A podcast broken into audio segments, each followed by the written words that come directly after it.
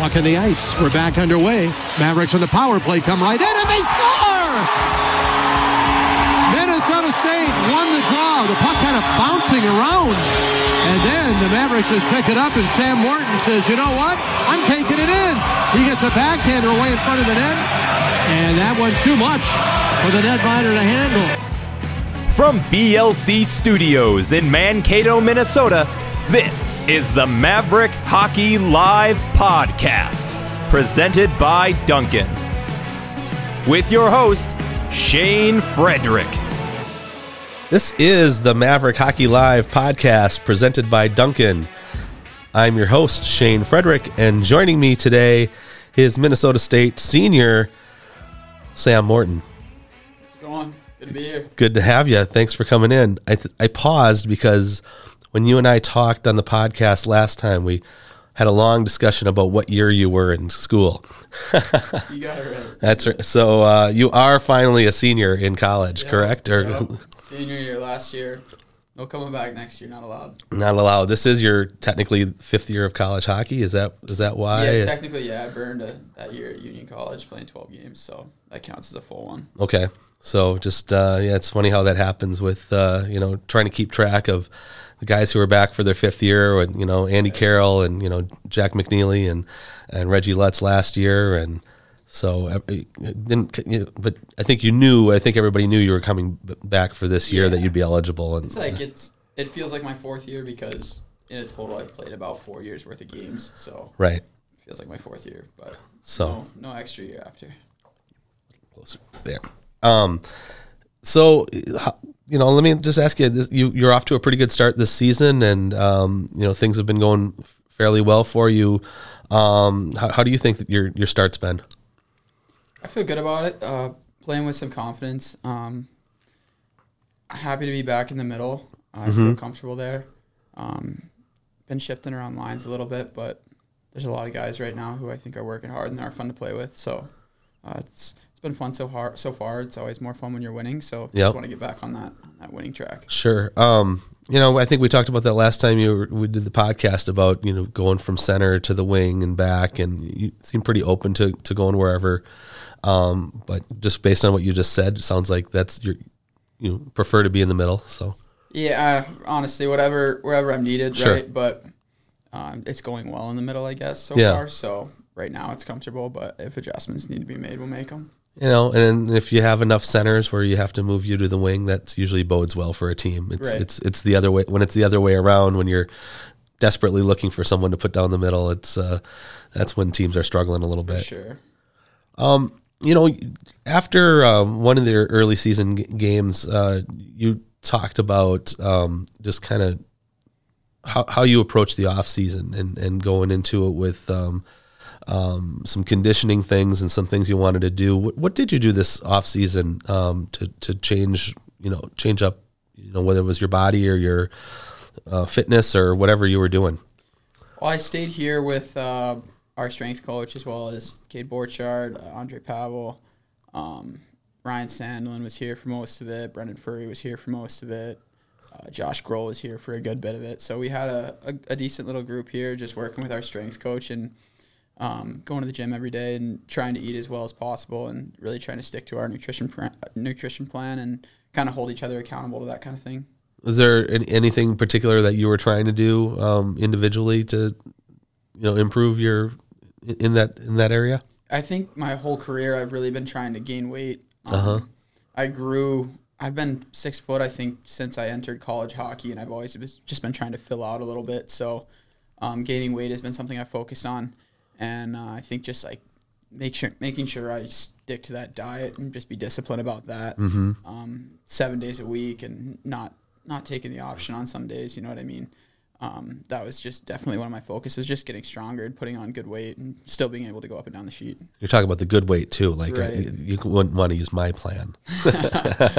Yeah, a little different than, I don't know, eating whatever you want. Right. You still got to stick to your good carbs and a lot of protein. Is there stuff you like? Did you learn to like some things that you didn't like, or are you pretty much a person who likes that kind of food? I think you learn to get used to it. So you learn to eating a lot of chicken and rice. I found some meals that I really like started eating chickpea noodles, ground beef or ground turkey, and some marinara sauce. Another go-to is shrimp, avocado, and ciabatta bread. Ciabatta bread's not the best, but it's tasty, and shrimp's good for you. Good fats from avocado. So, just mixing it up and trying to find foods that you like and you can eat at least once a week and have leftovers so that it's easy for lunch the next day. Sure. And you learn to cook that stuff yourself and make that. I got a little help around the house, but learning. Yeah. Learning, picking up on most things. Little help around the house? So there is a person in the house who does that stuff well? There's roommates that always help you out. Who are those guys? So I'm with Andy Carroll right now. Okay. So He can cook? Yeah, he's got some ideas. He showed me some breakfast things. Like, we'll get Chipotle on Mondays, and one day he's like, you should throw. Because I always get Chipotle, I'll get a burrito or a bowl and a tortilla on the side, and I'll roll my own burrito. Yeah. And then I'll keep the leftovers. And I threw it into my breakfast one morning because he told me to do that. It was pretty good. Nice.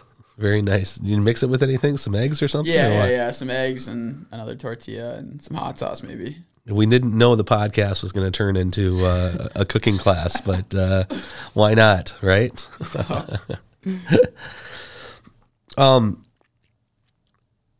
We talked a little bit about, last time you were on, and I know not everybody listens to every single podcast, although they should, right? But you talked a little bit about your upbringing and growing up in California before you moved to Colorado and playing roller hockey. And I just want to ask you about that again, because that's just something that always continues to intrigue me and fascinate me.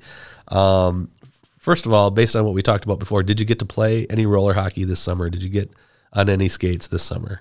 I didn't this summer. One thing that I've kind of learned as I've gotten into college is that as fun as roller is, it's more of a hobby now than it is a cross-training exercise. So, it's kind of weird for me to be jumping back and forth from roller skates to ice skates, as well as, the way the puck feels on concrete or cement rather than it does on the ice. So it's a little bit weird, but I didn't get into it this summer, although it is fun. And if I was back in Colorado, I probably would have done it with some of my other buddies back home. Okay. But I didn't get into it this summer. Yeah, you just don't see a lot of it around here. You don't need to, because there's so much ice available in Minnesota. So you have that luxury of just being able to hop on the sheet, right? Nearly whenever you want. Sure. But to get into it and make that transition as a kid, you mentioned that your dad built a roller hockey rink, and you said your dad was kind of hockey crazy. Yep. Was he a hockey player? Or did he grow up playing it at all, or did he? He grew up playing nothing crazy serious. Okay. So I think it was at the time he was playing, I think it was more for fun, and the older he got, just the more invested in it he got, and through watching my brother and I grow up playing, I think he became even more passionate about it and.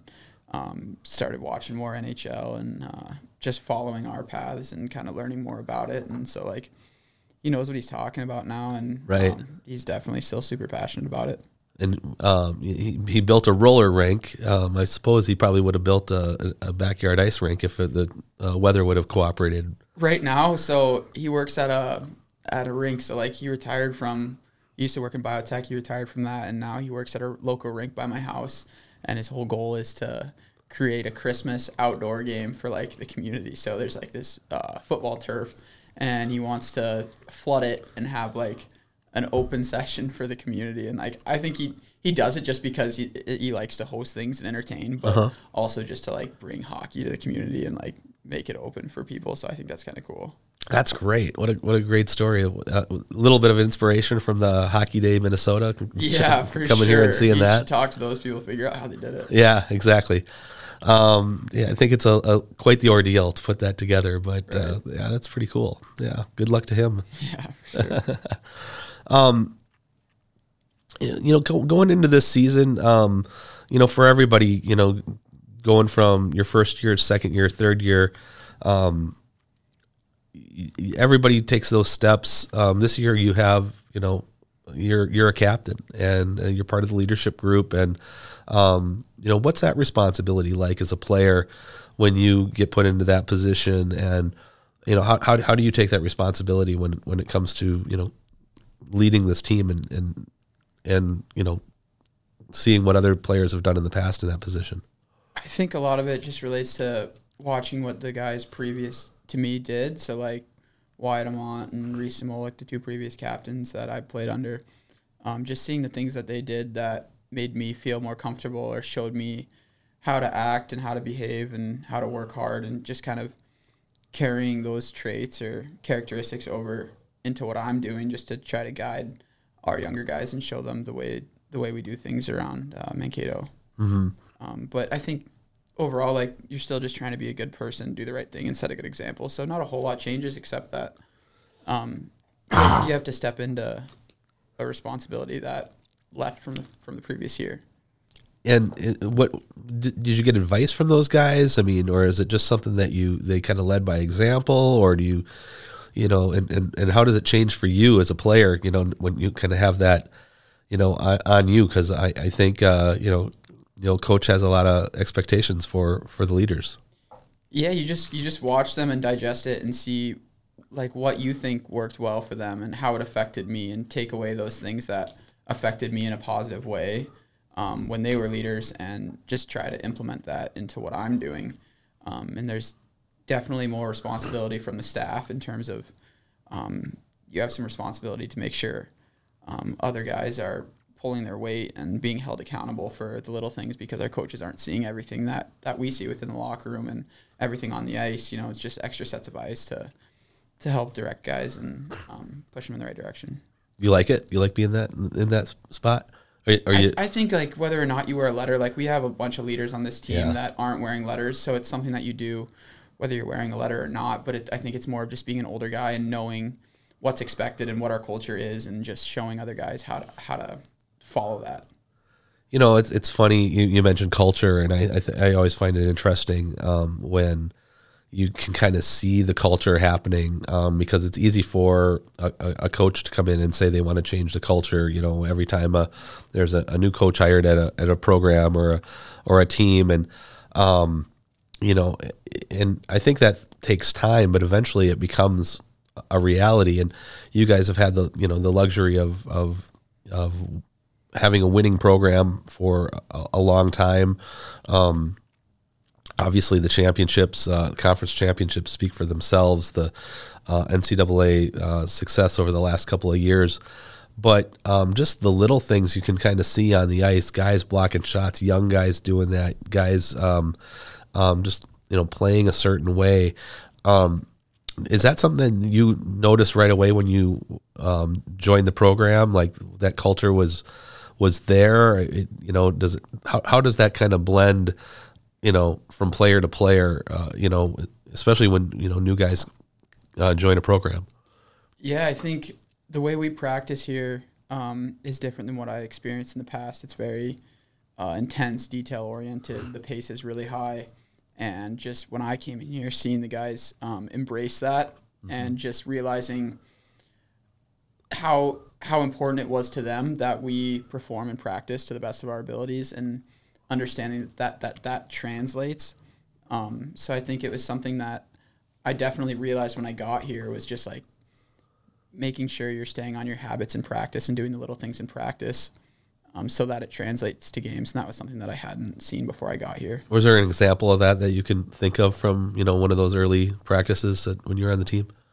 It's not really one thing. It's more just the pace of it. The drills that we're doing are – they're game-like. They're putting you in situations where you're going to see in games, and they're putting you in situations where maybe we've struggled before, or even the situations that we need to be successful or we've been successful. There's, I don't want to say a pressure, but there's an expectation to perform and to continue to be successful in those situations, and just abiding by the details that are expected by our staff and by your teammates, and the accountability of it all. So when you're in a situation like you were in a couple weeks ago, you go up to St. Cloud State, play two really close games against a really good team on the road, but you have to come back and kind of refigure out where you guys are at and those details you were just talking about and what happens within your culture and how you improve from that. What kind of change in practice at that point? I'd say just focusing on things that just areas that we struggled a little bit. So, for example, owning the front of our net and the front of their net. So making sure we have good positioning so that they can't get in our crease and finish loose pucks that are sitting around there. And on the flip side of it, getting in front of their net and being heavy and getting our sticks on pucks first so that we can score those goals and keep the pucks out of their net when it's in our area. Sure.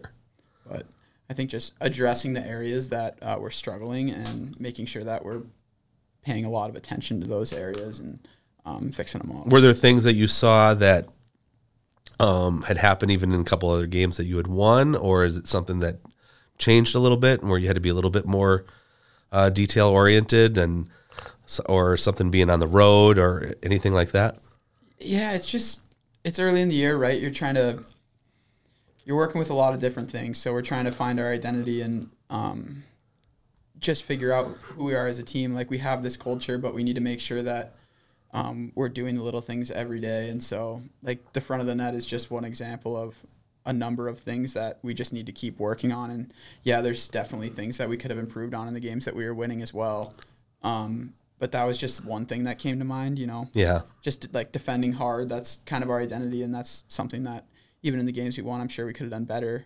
And so, yeah, there's a bunch of things that accumulate along the way that we're focusing on. But I think when we lose a couple games like we did against Cloud, it just magnifies those areas that we need to address. Right. Makes you think about them a little bit more, I suppose. Right.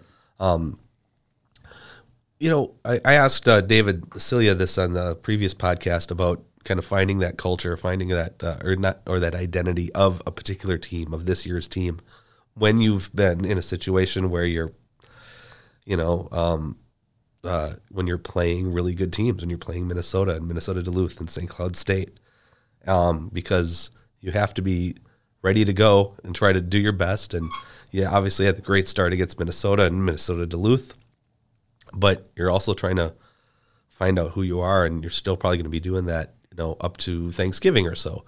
How do you do that? How do you balance that out? Well, you have guys stepping into new roles that they might not have been in previous years, so letting them kind of settle into those roles and start to figure out what works for them in those positions, moving up the lineup, as well as freshmen coming in and kind of jumping in the water of being in college hockey and just getting comfortable playing at this level. It takes a little bit of time, you know what I mean? But like I said, it comes in everyday practices of just being hard on each other and making each other better in practice and working on our identity, not just on the weekends, but every day.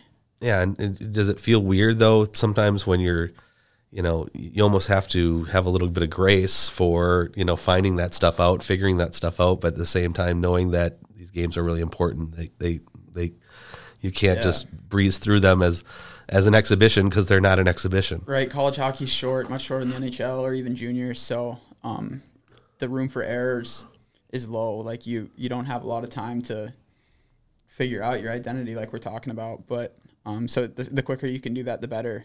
And like I said, I think that just goes back to practice of, like, you have an opportunity every day to take a step forward and make sure we're moving in the right direction. And kind of addressing where we're at every day after practice rather than just doing it week by week after how we perform in the games. Right, yeah, and just assess those practices just as you would a game. And right. So many guys in this program have talked about what you learn in practice and that style of practice that you mentioned earlier, and how well it prepares you for games where sometimes the practices are harder than the games. I'm sure your opponents don't want to hear that, but it's really not a knock on them as much as it is a way of practicing where it's not easy because your opponent, it's easy because you recognize situations or you've been in it and right, you know. It. Yeah. I mean, can you talk about that a little bit?